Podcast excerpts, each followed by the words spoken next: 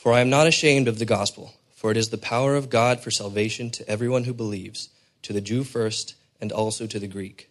For in it the righteousness of God is revealed from faith for faith, as it is written, The righteous shall live by faith. Now, this morning we're in Romans 1. Uh, we're in verses 16 and 17, but you can see right here in Romans that, that Paul's intention is for the spread of the proclamation of this gospel word, the establishment and strengthening of the church in Rome. Last week, if you're following along with me, you can see that last week in verse 15, we ended with the words, So I am eager to preach the gospel to you also who are in Rome. Now, think about it for a moment. Uh, the Apostle Paul in Romans has been speaking of his desire to preach the gospel. Eh, but his desire to preach the gospel in Rome is a desire to go and preach the gospel to a people who have already received that gospel with faith. Well, how does that work? They already know the gospel, right? He's writing a letter to the church in Rome. They've already believed the gospel. In fact, in verse 8, again, if you look back, verse 8 actually says, First I thank my God through Jesus Christ for all of you because, why? Your faith is proclaimed in all the world.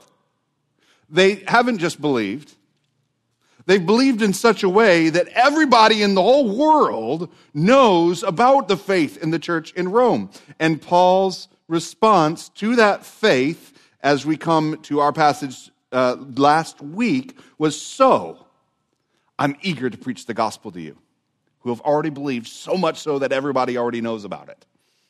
There must be something about the, the gospel that is not only for those that heart that has not believed. There must be something about the gospel that is also for those who have believed for the nurturing of your faith. Friends, that is why this church plant exists. We are a gospel centered church plant. I, would argue there's no such thing as a non gospel centered church, a, a church that has moved on to some other thing to be centered around has lost that which has established and maintains it. We simply do not graduate from our need for the gospel to be proclaimed among us and by all of us as we opened our service.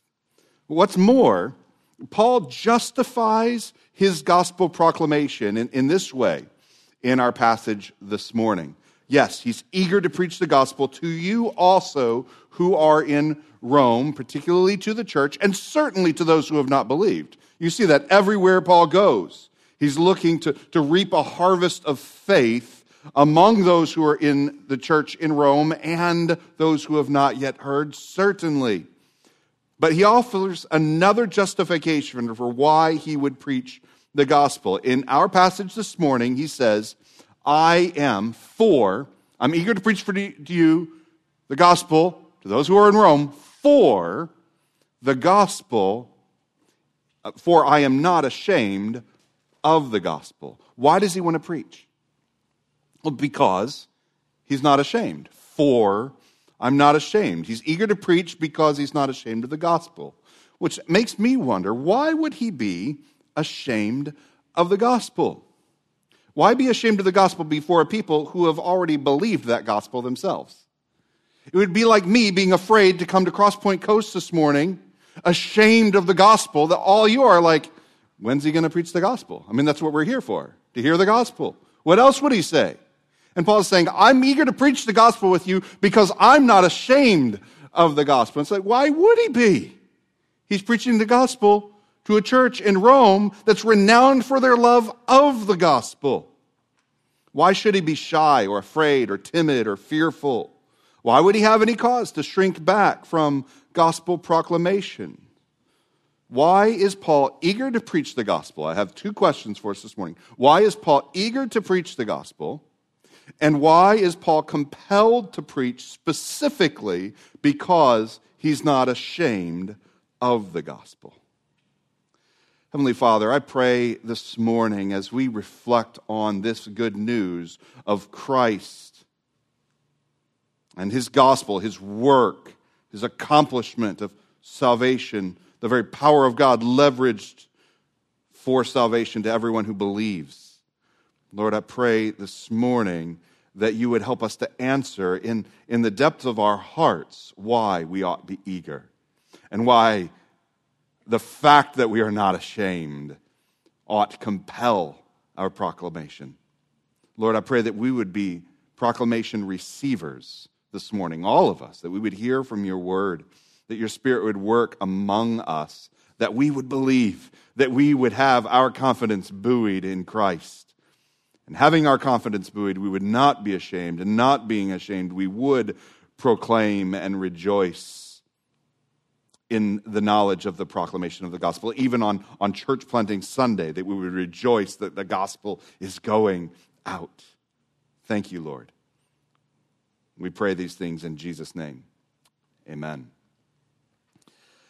I want to say this morning that this passage is deeply personal to me. I mean, it probably isn't too difficult to figure out why. For years now, not just as a pastor, uh, uh yes, as a pastor, yes, as a preacher, but also as a disciple, specifically. For years now, gospel proclamation has been at the very contour and, and shaping principle of my life. I mean, there's, there's no major decision that we've made in our household and among our friendships and the way that we spend our days and our hours. There's no major decision that we have made that has not been shaped by a principle of gospel proclamation, specifically in church planting ministry. So much of that gospel proclamation has actually been among those who have already believed. Now, make no mistake, we have had the opportunity and have taken hold of and rejoiced in the opportunity to make the gospel known among those who have not believed who perhaps have not heard, understand, perhaps have walked in unbelief and resistance to the gospel. We rejoice in this. But a lot of the time, sitting around our dinner table enjoying fellowship together with, has been with the saints. So much of our time has been spent having coffee with someone that, that we know confesses the same faith. One of the things that drew me to Brevard County is is as I visited here about 11, 12 years ago, so much of the county reminded me of these words from Jesus that they are like a sheep without a shepherd. Now, this is far from wholly the case. There are many who have shepherded one another. The gospel has gone forth in this county, and there is a great harvest that has grown up. And yet, you drive around, and I think you can visit most counties in the United States. So many are like a sheep without a shepherd. So, why am I eager to preach? Why am I compelled to preach the gospel? It's specifically because I am not ashamed of the gospel. What cause might there be for shame in preaching the gospel among those who have already believed? Well, we'll have to consider our passage this morning. Look at it. The first words, verse 16. For, again, remember the for is in reference to I'm eager to preach the gospel, for I am not ashamed of the gospel. Now, we need to think about, oh, for a moment about the word ashamed. Probably the most common use of the word ashamed uh, in present day usage might be the phrase, you ought to be ashamed of yourself. You know, a person does something, and, and now certainly the person would cast shame on the other person, certainly, and that's what they're doing by saying, you ought to be ashamed of yourself.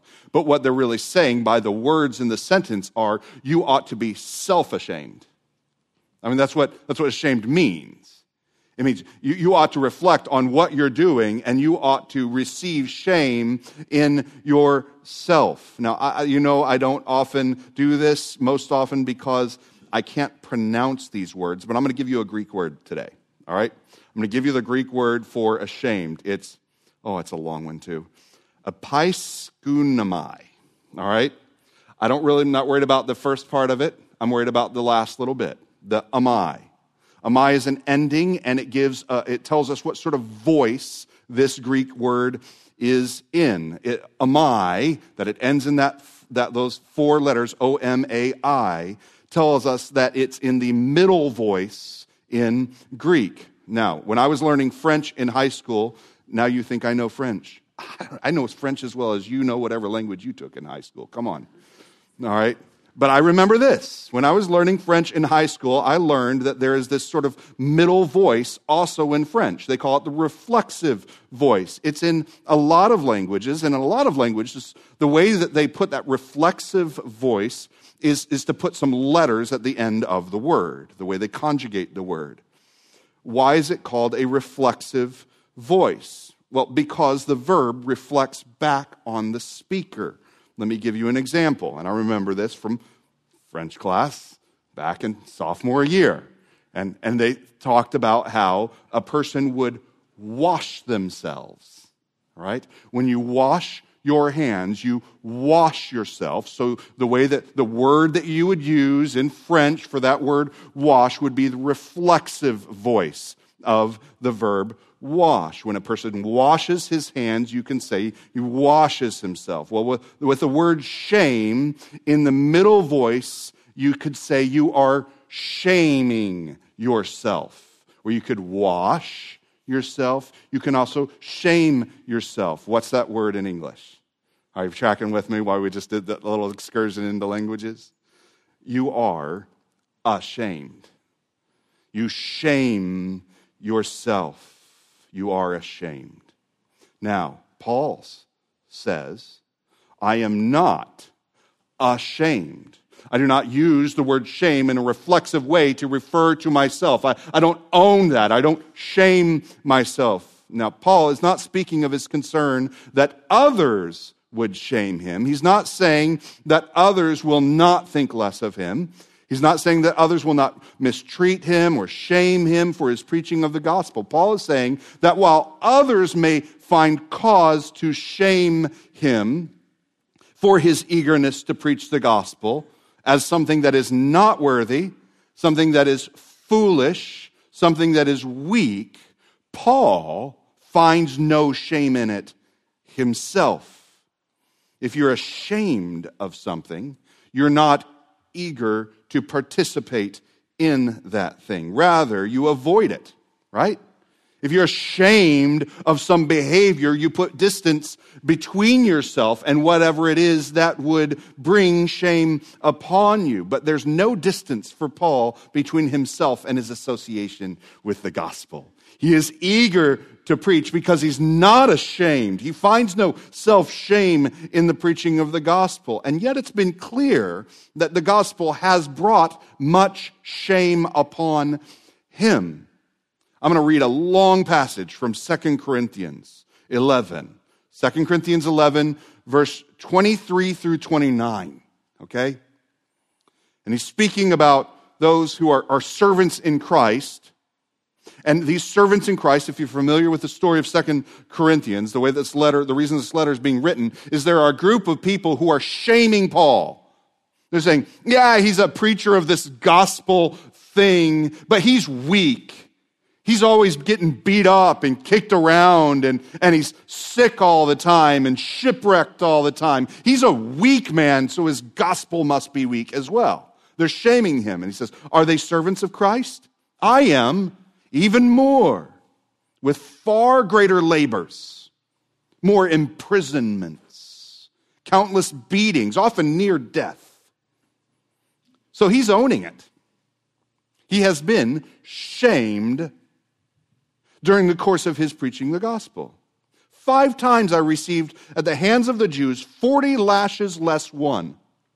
Three times I was beaten with rods. Once I was stoned three times shipwrecked, night and day, adrift on the sea, on frequent journeys. Now, here's what he's doing, and particularly in those beatings and in the stoning.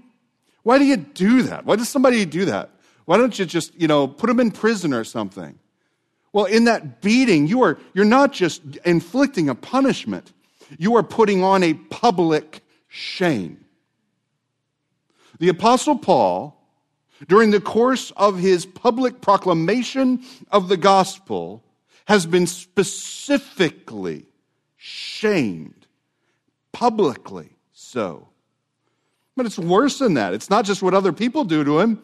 He's on these journeys and he's in dangers in rivers, dangers from robbers, dangers from my own people and from the Gentiles. He's, he's in danger when he's in the city. And when he's in the wilderness, he's in danger. He's danger at sea and from false brothers, like these guys that are there saying that I'm weak in all of these things. He's danger in toil and in hardship. He's had many sleepless nights. What's he ashamed of? What's wrong with his conscience? Why is he so sleepless? He's sleepless. He's ashamed in hunger. He is shamed with hunger and thirst. He's without food.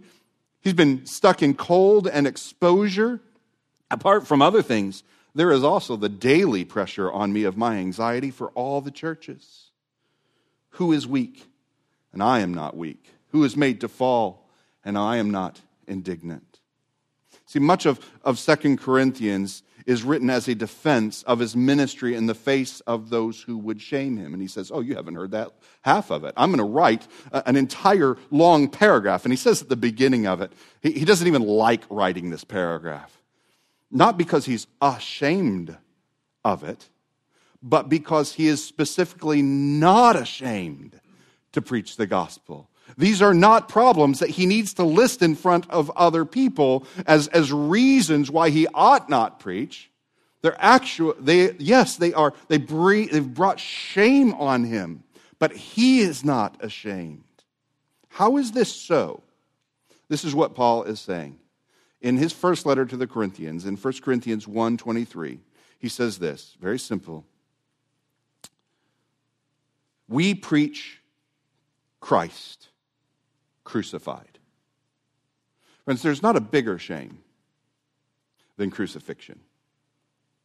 And the proclamation, the gospel that the Apostle Paul preaches, is one in which his hero, his Savior, the God of the universe who took on flesh and proclaimed that he is God and proclaimed salvation in his name, the, that gospel that Paul preaches is about a Christ, a Messiah, who was publicly shamed unto death. This preaching is a stumbling block to Jews and folly to Gentiles. Yes, Paul has been shamed. He's been abused. He's been degraded many times on account of the preaching of the gospel. But he continues to be eager to preach the gospel because he refuses to participate in this shaming. He's like, no, no, I, this is not shame. Now, I haven't told you why. We haven't seen that quite yet. But Paul is saying, no, I will not participate in that shame. I find no shame in the gospel, so I will not shame myself. I am not ashamed. Now let's consider Jesus for a moment, whom Paul preaches. Jesus says of himself, the Son of God in power through whom we have received grace and apostleship to bring, I'm sorry, this is Paul in Romans, just a couple verses before here in our introduction in Romans. He speaks of the Son of God in power, through whom we have received grace and apostleship to bring about the obedience of faith for the sake of his name. So here's Paul preaching Christ, the Son of God in power. When Jesus is again telling his disciples, for the third time in Luke, that he is going to suffer and die. He's warning them, I am going to be shamed. Jesus says this in Luke 18 32. For the Son of Man will be delivered over to the Gentiles. The Son of Man will be mocked and, hear this word, right? Shamefully treated, spit upon. Jesus will be shamed.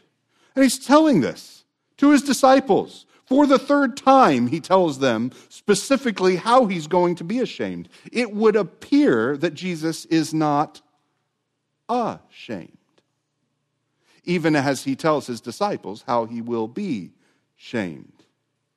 In Mark, when he's first telling his disciples about his impending suffering and death, he tells he calls the crowd together and he tells them, Mark 8:34, if anyone would come after me, Now, he's just said, I'm going to be betrayed, I'm going to suffer, I'm going to die, and then I'm going to rise. He says, If you would come after me, the sufferer, the one who will be shamed, let him deny himself and take up his cross and follow me. Whoever would save his life will lose it, but whoever loses his life for my sake, who would be shamed like myself for my sake and the gospel's, will save it. For what does it profit a man to gain the whole world and forfeit his soul? For what can a man give in return for his soul? Whoever is ashamed of me, who counts it a shame to be associated with the shamed one. Do you see it? Whoever is ashamed of me and my words in this adulterous and sinful generation, of him will the Son of Man also be ashamed when he comes in the glory of his Father with the holy angels. And Paul's like, mm-mm, mm-mm. I will be associated with the shamed one. I will not be ashamed to be associated with Christ because on the day when he appears in power and in judgment, he will not be ashamed of me. So, yes, Jesus will be betrayed. He'll suffer and he'll die, but he'll also rise. And so, he will be shamed, and so will those who come after him, but he will also rise and be vindicated and so too will those who come after him. You will be shamed, but you ought not be ashamed. Why does he tell the disciples to deny themselves? Well, what does it mean to deny yourself? I know you've thought about that a lot along the way. Like, I do want to follow after Christ. What does, what does it look like to deny myself? Well, the denial of self is compared to being ashamed of me and my words. You can either deny yourself or you can be ashamed of Christ and his gospel. The disciples are called not to be ashamed of Christ and his gospel, but to deny the self will that will rise up in self defense. What does it mean to deny yourself? When shame comes at you, and these variety of sufferings and a variety of these accusations, just as they came on Christ in the form of people spitting on him, the self will rise up and try to def- defend and deflect the shame that comes. And Jesus says, Deny yourself. Tell yourself, sit down, receive the shame, because you do not have to be afraid you will not be ashamed. To deny the self is to despise the shame. Paul is not ashamed of the words of Jesus. He's often shamed by the preaching of those words, but he's not ashamed of the words themselves because they're about his Christ. Well, how does Jesus respond? We've already said it. Some of you made that connection when I said a couple words just a second ago. Hebrews 12, 2. I would encourage you, write this in the, in the margin of your Bibles there in Romans 1.16. Hebrews 12.2. Jesus, the founder and perfecter of our faith. Can you hear Mark Sladorn up here? Prayer of confession over and over again in Jesus' name. In the name of Jesus, the founder and perfecter of our faith, we pray. Who for the joy set before him endured the cross despising the shame, and is seated at the right hand of the throne of God. Do you see it? When Mark prays in the name of the founder and perfecter of our faith, what are the attributes that, that God gives to in this book of Hebrews that is associated with the founder and perfecter of our faith? The attribute that is associated with Jesus is he was shamed. That's the founder of our, and perfecter of our faith. The shamed one, the crucified one, the spat upon one, the one who died a public execution, that one. And when Jesus endured the cross, he endured the shame that others were casting upon him. But how did he endure? He despised the shame. He did not rise up in defense against the shame. He counted it nothing. I see you, shame. I see you. I don't have to defend against you because you're nothing. I despise you. I give shame no quarter here. You have no home in my soul. Jesus despises the shame. He wasn't ashamed to accomplish the gospel because he was confident in the victory of his own work. Do you hear it? And so Paul joins in his Savior's theme I am not ashamed. Paul has been shamed, but he will not participate in that way of thinking or living. No, he's going to preach because he's confident in the victory of the gospel that he proclaims. Confidence. Now, I'm going to take us to another incredible passage. A lot of, lot of references this morning. Stay with me. 2 Timothy 1 8.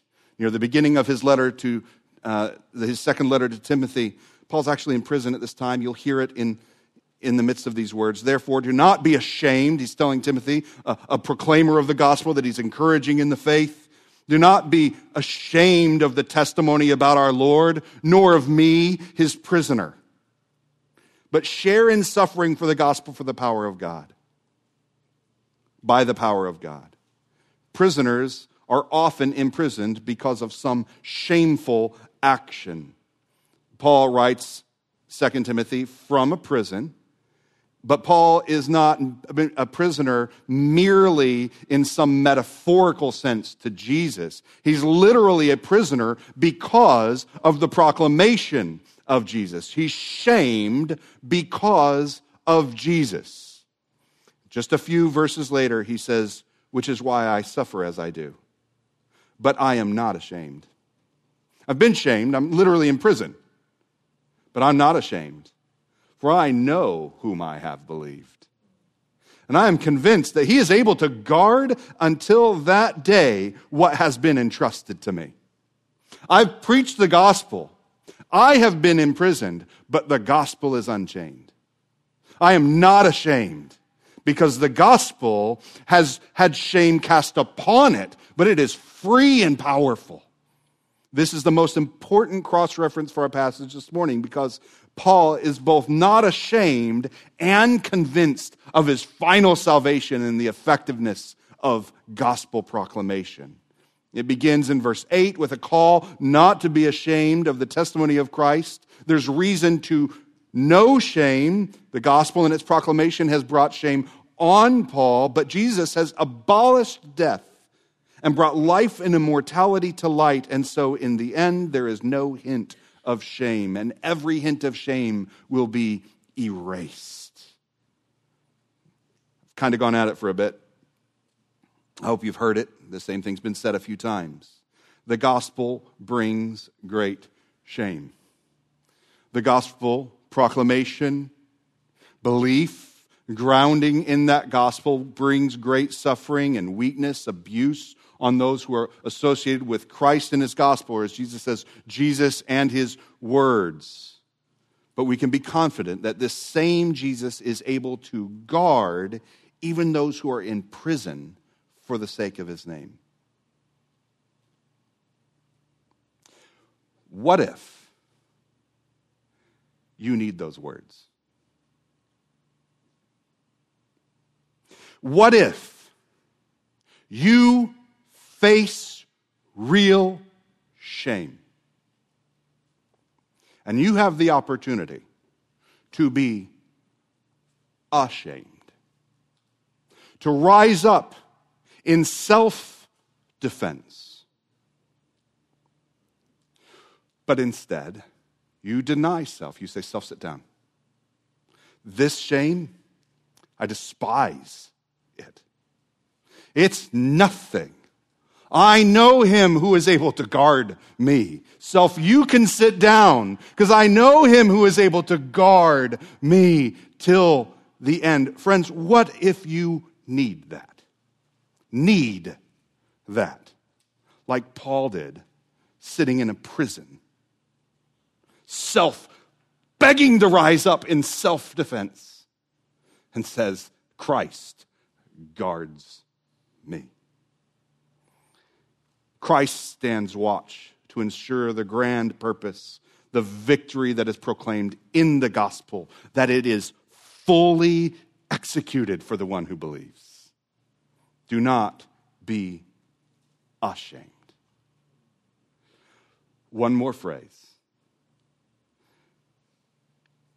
For I am not ashamed of the gospel. Four. So here we got four just piling up on top of itself. I'm eager to preach to you. Why? Well, because I'm not ashamed. Why are you not ashamed? For it, the gospel, is the power of God for salvation to everyone who believes. Now, there's much more to this sentence, and we'll look at it in the next few weeks, but for now, let us consider the power of God for salvation. No shame because of power, specifically the power of God for salvation. The word saved is a funny word around the church. It can mean a lot of different things. I want to offer to you this morning three things that the word salvation can mean. They're all true, but we need all three to get the truth of what is guarded for us, what the power of God is leveraged for. When we speak of salvation, the first is this there is a manner in which a person is saved when he or she believes. There is a manner in which a person is saved. We sing the song, right? Amazing Grace. I once was lost, but now am found, was blind, but now I see. I was lost, I believe, and I am found. Before I believed, before I confessed faith in the gospel, I was lost. Romans 10:10 10, 10 says the same thing. For with the heart one believes and is justified, and with the mouth one confesses and is saved. Do you see it? What does it mean to be saved? It means to confess Christ as Lord. Have you? Do you? Do you confess Christ? Today is the day to be saved. believe. There is a second manner in which per, the word salvation works. There's a manner in which a person is saved when Jesus secured salvation on the cross. Not today, 2,000 years ago. And honestly, this is my favorite one to reflect upon. In Romans 3:23, it says this, "For all have sinned and fall short of the glory of God." I can name you days where that has been deeply true of me. You can too. Probably about me for that matter. And are justified by his grace as a gift through the redemption that is in Christ Jesus. You see, we are not justified because we believe. We don't believe and are justified. We are, we are justified because of the grace of Christ when he gave himself on a cross in the place of sinners. That's redemption. We are not justified because we believe. We believe because we're convinced that in Christ and on his cross, we were justified. Do you see? When were you saved? When were you justified? My belief changes nothing about the ground of my salvation. My belief clings to that 2,000 year historical, 2,000 year old historical moment in which Christ received my due punishment in my place. And I'm saved. It's finished. There's a third manner in which a person will be saved on the day of judgment and into an eternal kingdom, always saved. We, we already said, right? I was lost, but now I'm found, was blind, but now I see. That same song continues, Tis grace has brought me safe thus far, and grace will lead me home. Grace will save me. Romans 5 9 expresses this meaning of grace. Since therefore we have now been justified by his blood, much more shall we be shall will shall future will we be saved by him from the wrath of God. And particularly the wrath of God when it's revealed in final judgment. We will be saved Because the wrath of God that will be revealed in judgment was already revealed on Christ when we were saved. And that is the confession that I make today by which I am saved. Do you see it? We've been justified by the blood of Christ, given in our place on the cross. We've put our faith in this gospel, and we will be saved when the wrath of God is revealed because we have been justified by his blood. Romans 5:10 says it this way: For if while we were enemies we were reconciled to God by the death of his son, that old past tense saved, much more now we are reconciled. I am saved shall we be saved by his life. How long is he alive? Forever. How long will we be saved? Forever. We who have been reconciled will be saved in the age that is to come. This is one of the glorious realities and the ongoing compulsions for worship into eternity. We are saved day by day and for eternity because we're covered by the redeeming grace of Christ. And friends, there won't be a moment in 10,000 years from now in which that won't be true, that on that day, 10,000 years, all the saints gathered in the kingdom, building up houses and parks and fellowship and new songs, we will say on that day, today, yet again, redeemed by the blood of Christ today, enduring in the presence of the Holy God by fellowship with Christ. If God leverages his power for something, does it happen? Yes. I, Paul is not ashamed, for it's the power of God for salvation to everyone who believes. This is why week after week we declare the blessing of God to bless us and keep us. This blessing is founded on the power of God to bless and keep. Again in Hebrews 7:25. Consequently, he is able to save to the uttermost those who draw near to God through Christ, since he always lives to make intercession for them. How long? How long? I will be saved by Christ who pleads for me. Why is Paul eager to preach the gospel? Well, because he's not ashamed. Well, why is Paul not ashamed of the gospel? Well, because it's the power of God to save. Why is Paul not ashamed of the gospel? Because it's the power of God. The gospel is not cause for shame, but for confidence and rejoicing. The world will shame. Those who are yet lost in sin will shame. Our self will even rise up and we will deny ourself, despise the shame. So, last question. Why is Paul eager to preach the gospel to those who have already believed? Why do I, honestly, on Sunday mornings, it is the only morning of the week I wake up at 5:30 a.m.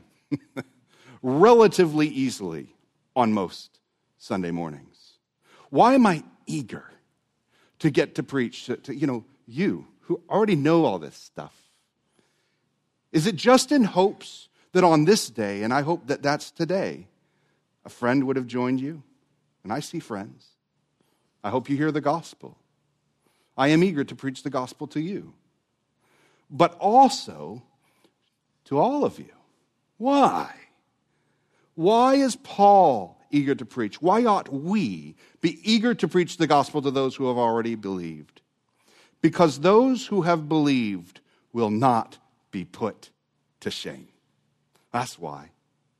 Romans 10 11. For the scripture says, Everyone who believes in him will not be put to shame. Now, what's interesting is that's actually a quotation. Paul has already made the same quotation from an Old Testament scripture just a chapter before in Romans 9:33 Paul says, as it is written, Behold, I am laying a stone of stumbling, a, a rock of offense. You hear the shame? The stumbling and offense that is the stone which is Christ and his gospel being laid in Zion. Stumbling, a rock of offense, and whoever believes in him will not be put to shame. This world sees Christ and his gospel as a stumbling weakness and an offensive foolishness. But there's no real shame. There's, the shame is a, momentary affliction. The shame is a guttural reaction of a, of a rebellious world and a self that rises up in the presence of the grace of God, whom they've rejected. Yes. But Paul is eager to preach the gospel because it's by this gospel that the believers in the church in Rome have been saved, that they are saved, and it's by this gospel that they will be saved. Friends, there is a baseline application for us today. And it's not first to believe the gospel, it's to believe that you need the gospel. That, that you need the, the good news to be reminded and buoyed and to put down the self that rises up in defense. You've done it this week. You've suffered. You've had some, some guttural Christ shaped conviction in your life, affronted at work and at school and out of your own temptations. You've had that happen. And this week, yourself has wanted to rise up and say, Shut up. You yourself has wanted to rise up and say, What if I just dealt with the shame a little bit by participation in the ways of this world, whether it be via my own temptation or blending in? And this morning, and morning after morning, do you believe you need the good news to be preached? to your soul that you would believe in the power of God to bless you and keep you. I just offer just one note. I have to because it's where Paul goes in this whole long next section. That there is a difference between the gospel and idolatry. Uh, idols make promises in the world. I mean, that's, that's what they do. They, they rise up various temptations, various other ways of living in this world. Idols rise up and they make promises. And if you follow after them, you will often find that your way is uninterrupted. Not much shame in the ways of the world. In, in Romans 1:32, at the end of our chapter, it says this though they know God's righteous decree that those who practice such things, such idolatrous, wicked ways, deserve to die, they not only do them, but give approval to those who practice them. You will find that if you walk in the way of idolatry, you will not be shamed in this world. But, friends, they cannot deliver on their promises because they have no power. You ought to be ashamed of the things that the world will bring you no shame if you walk in them. You ought to be ashamed because you ought to know there's no power there. There's no means by which I will be blessed and kept forever. In idolatry, I have no appeal before God when He appears. I know I have no hope. I have no future. I ought to be ashamed of idolatry. But there is a way of the gospel, and in this world you will be shamed. But that way, that faith, stands on power the power of God to bless you the power of God that will keep you to the uttermost. Heavenly Father, mm,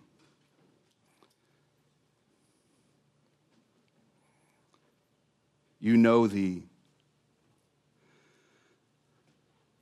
longing of my heart for this church. my concern for them, concern for my family and for us. There is so much more shame being cast upon the faith today than even a moment ago.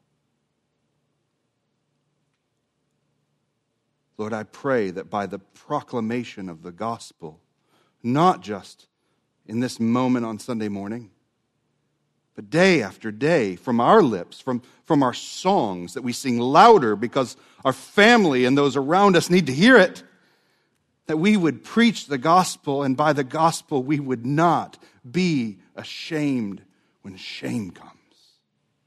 But we would be eager to preach, specifically because there is cause to believe we will be shamed. And we would be eager to preach the power of the gospel to keep us saved forever. You are the author you are the perfect and perfecter of this faith. Teach us to despise the shame and to cling to the glory, the infinite, all powerful glory of Christ and Him crucified, resurrected, reigning. Thank you, Lord. We trust you for this. In Jesus' name, amen.